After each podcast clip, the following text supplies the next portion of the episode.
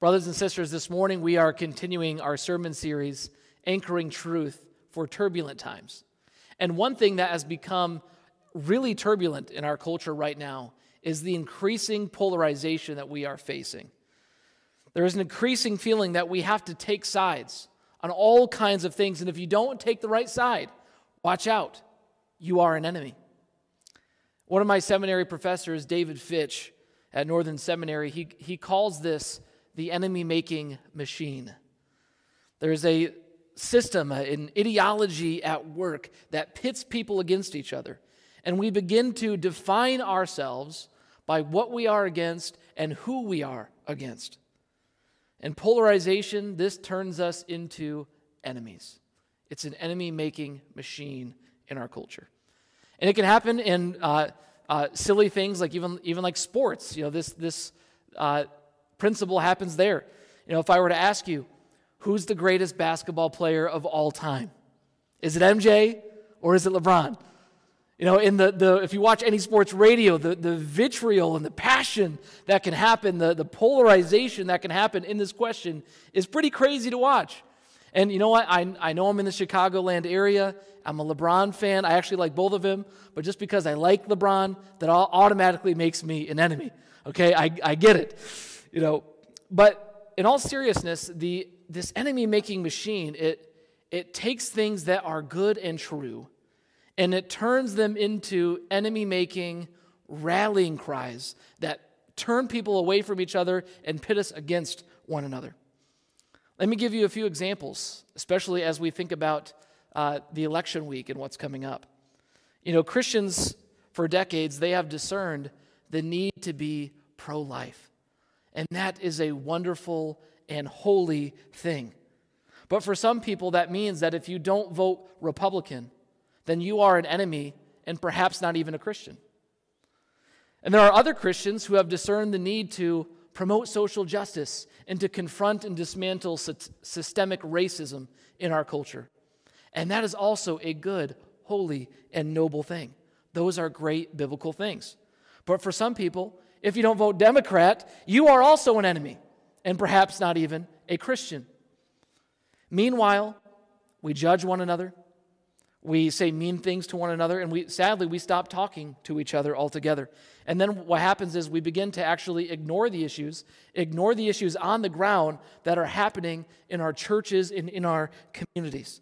And Satan is laughing all the way to the bank because he's taking good things and he's used them to pit us against each other, divide us, and fight one another. I mean, have you felt this? Have you seen the polarization that is happening? in our world and in our culture? Our world and our churches, they are filled with polarization, judgmentalism, strife, and antagonisms of all kinds. And if we don't stay anchored, friends, the enemy making machine will destroy us. A house divided cannot stand. So, how do we stay anchored to Christ and to each other in such a polarized world? Well, I believe the, the section of Scripture, the Bible has some good things to teach us on this topic. So I invite you to follow along with me uh, at home with your Bibles or on your smartphone. Uh, Romans 12, verses 14 through 21. That's the passage we're looking at today. And the Apostle Paul, one of the early church leaders, he is writing to a divided church. They are divided against one another, and they are also considered an enemy in the culture they find themselves in. They are a new religion that does not worship the emperor, so they are not patriotic, and they are considered others, enemies. So, what is the Apostle Paul going to do? How is he, how is he going to bring healing and unity and peace in this time? Well, first of all, he's going to draw on the teachings of Jesus Christ, the one who overcame all hostility in, and he overcame the enemy making world that he lived in. And if, if I could sum up everything that Paul is going to say in this passage, I, I, would, I would sum it up like this In a world that makes enemies, make peace. In a world that does evil, do good. Let me say that again. In a world that makes enemies, make peace. In a world that does evil, do good. That's Paul's admonition to the church. We are to shine a light in the darkness. We are to be salt in the, in the earth. And as Jesus, our Savior and our Master, gave us an example and command, we shall love our enemies and overcome evil with good. So, I'm going to break down the passage uh, around that point today. In, in a world that makes enemies, make peace. In a world that does evil, do good. And let's see how that unpacks in this passage. So, verse 14, Romans 12 14 says, Bless those who persecute you, bless and do not curse. Now, Paul is simply echoing what Jesus taught. Remember in the Sermon on the Mount, Jesus says, Love your enemies and pray for those who persecute you. You see, we are to bless our enemies, and to bless someone is to pray God's favor upon them as Jesus commanded. We're praying for God's favor and love and kindness to be upon our enemies. It's a pretty radical thing to say, right? Because this is really unnatural for us. When someone harms us, when someone does something wrong, everything in us wants to get even and do something back to them. And this is why Paul, in his wisdom, adds the negative here bless and do not curse. In other words, refrain from making an enemy.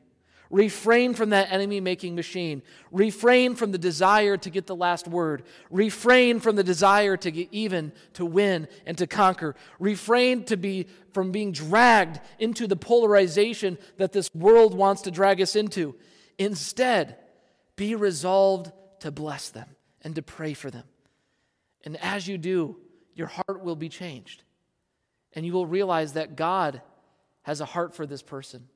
This is a person for whom Jesus died upon the cross to win their love and, and their salvation. So, in a world that makes enemies, we make peace. In a world that does evil, we do good instead. And then Paul goes continues in verse 15. He says, "Rejoice with those who rejoice and mourn with those who mourn. Now, this is a wonderful uh, admonition to us, but it also can be quite difficult. In fact, John Chrysostom, a, a pastor in the fourth century, he noted that it's often easier to sympathize with those who are mourning than it is to congratulate and rejoice with those who are succeeding. You know, it's so easy for us to be jealous or envious or to be feel like it's unfair when someone else has something good happen to them. And this reminds me of the elder son in the story of the prodigal son, who, after the lost son comes home and the father wants to throw him a party, the elder son does not want to rejoice. He is upset because the father never threw him a party for him and his friends. And look, after all, look at all the lost son had done. He did not deserve this party. And so the elder son, he could not rejoice because he was jealous and envious. He could not celebrate with the father. He could not empathize with the fact that he had nearly lost his brother, and now his brother had come back. So he missed out on the party. He missed out on the father's rejoicing over the son. And we too, we miss out. We miss out when we don't rejoice with those who rejoice.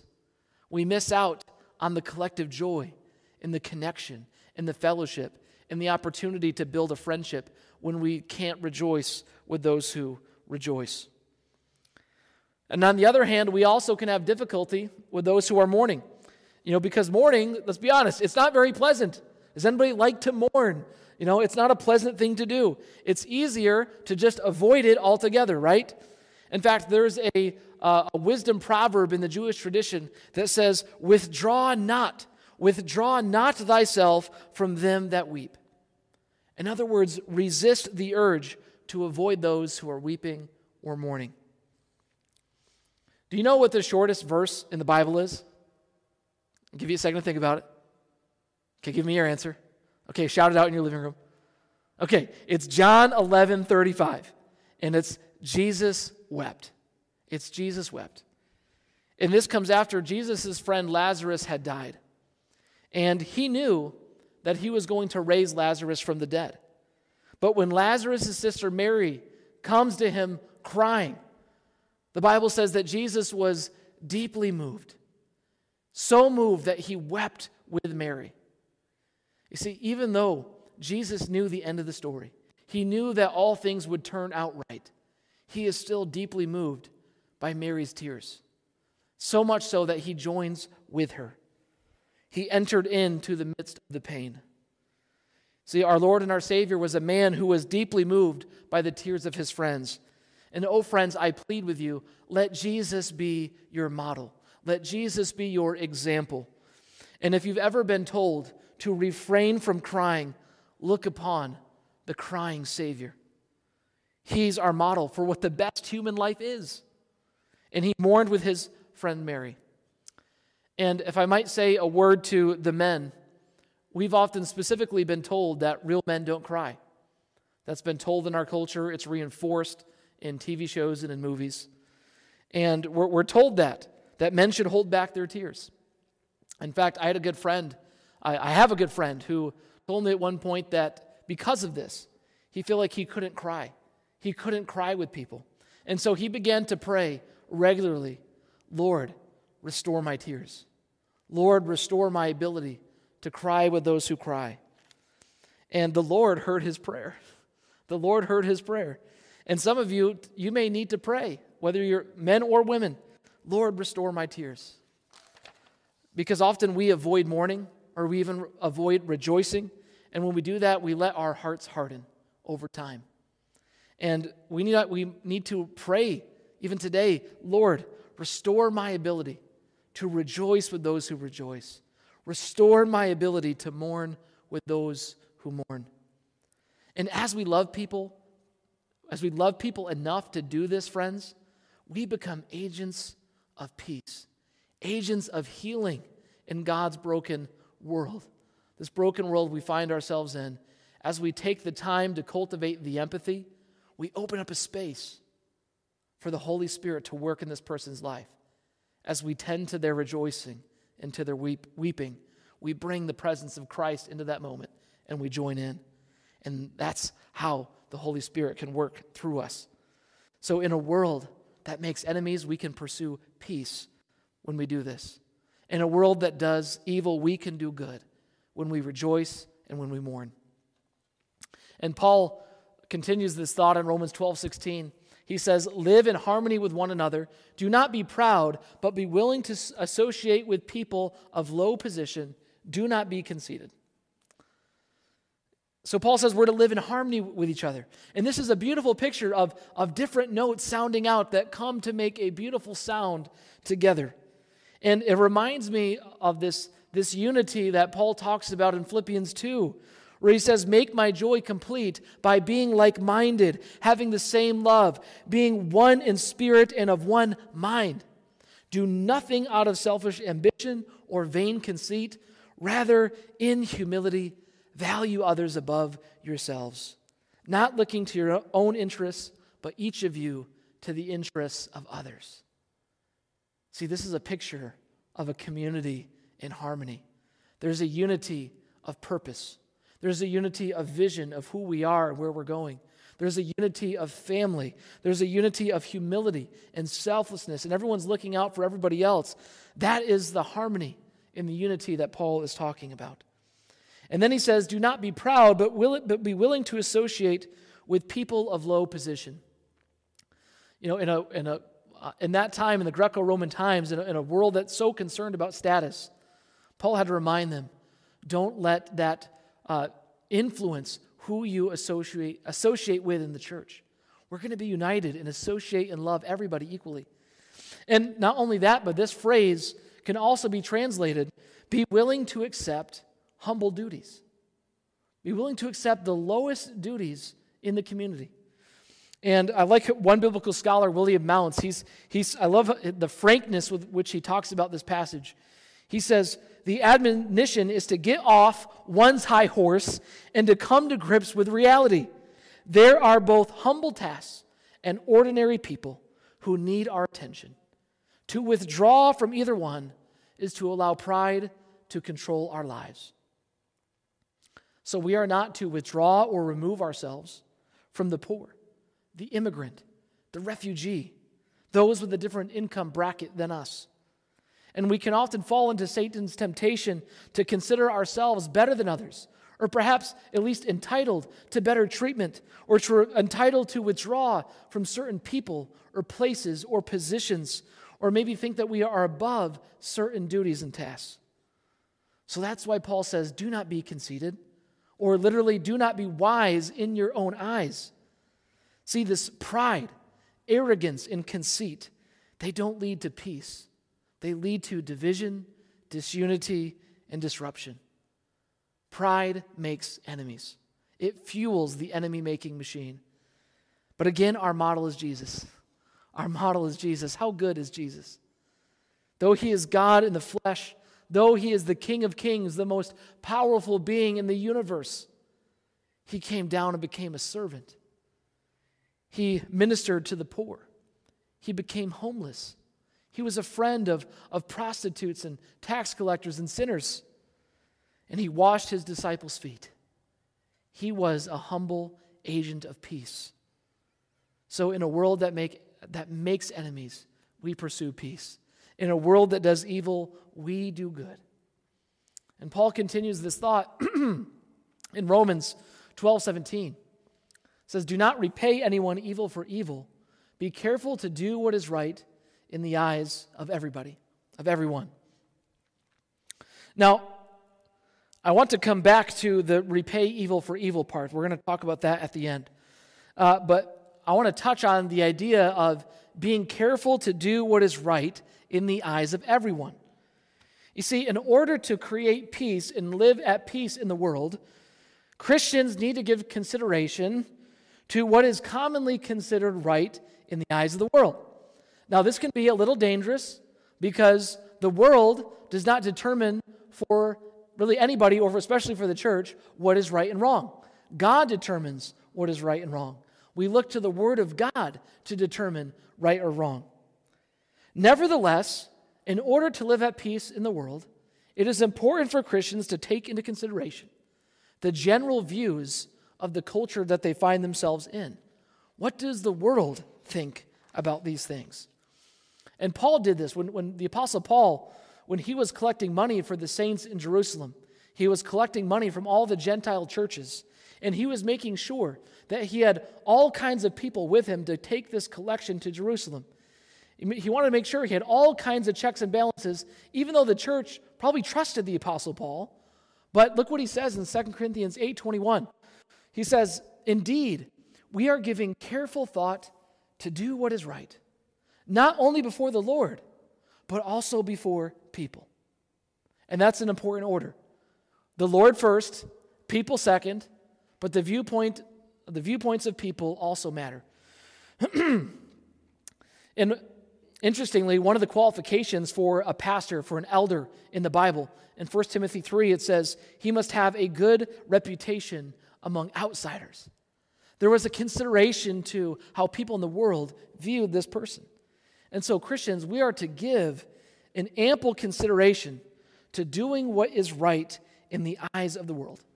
Of course, we, not to, we want to never contradict the Word of God, but we are to be winsome and respectable to the people around us. The friends, the gospel, it's already offensive enough. We don't need to give people any other reason to be offended at us. The gospel will do, will do that enough. So we need to pause and think about our actions and what we do so that we can so that we can refrain from needlessly offending others and creating division. And Paul takes this further even in the next verse. Excuse me a moment while I get a drink.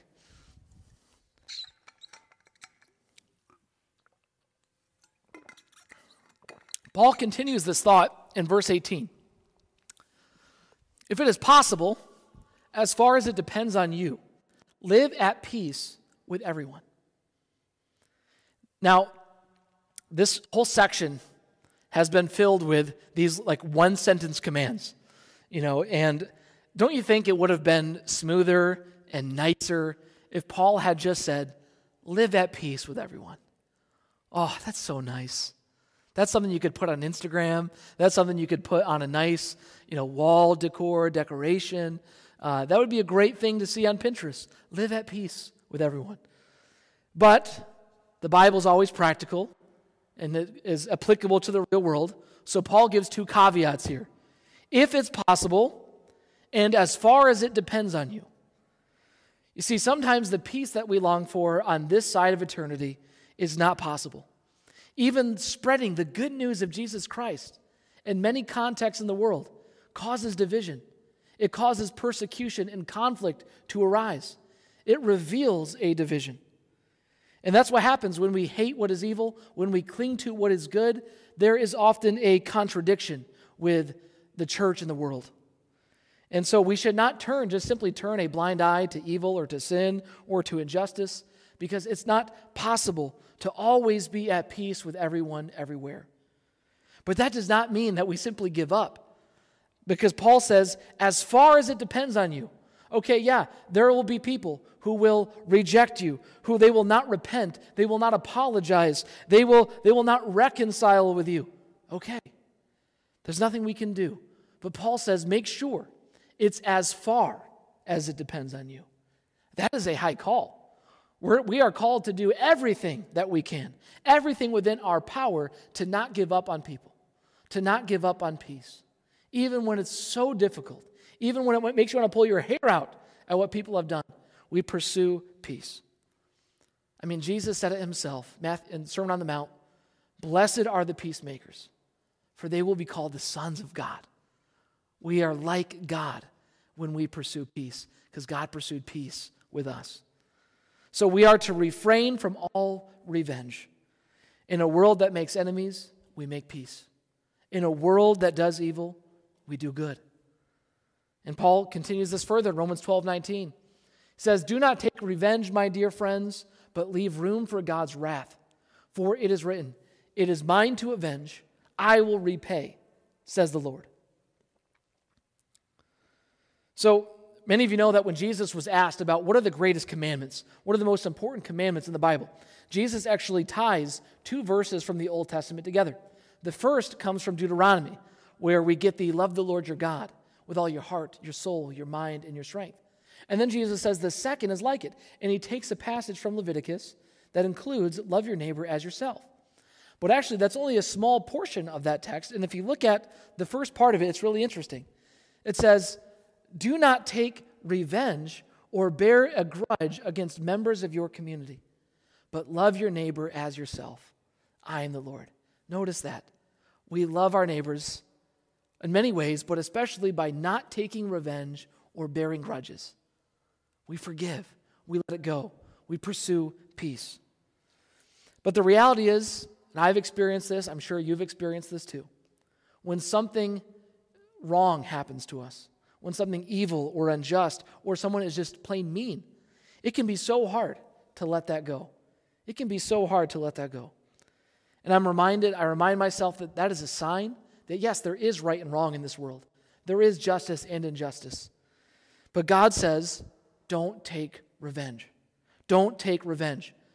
Because God is the one who will repay people for their sins. God will make sure that everything is fair and just in the end. Now, that doesn't mean that we don't do that we just do nothing about evil and injustice in the world. That's not true.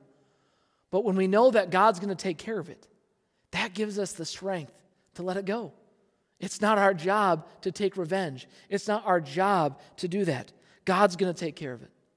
And that gives us the strength to do what Jesus calls us to do and the Bible calls us to do in the next verse. On the contrary, if your enemy is hungry, feed him. If he is thirsty, give him something to drink. In doing this, you will heap burning coals on his head.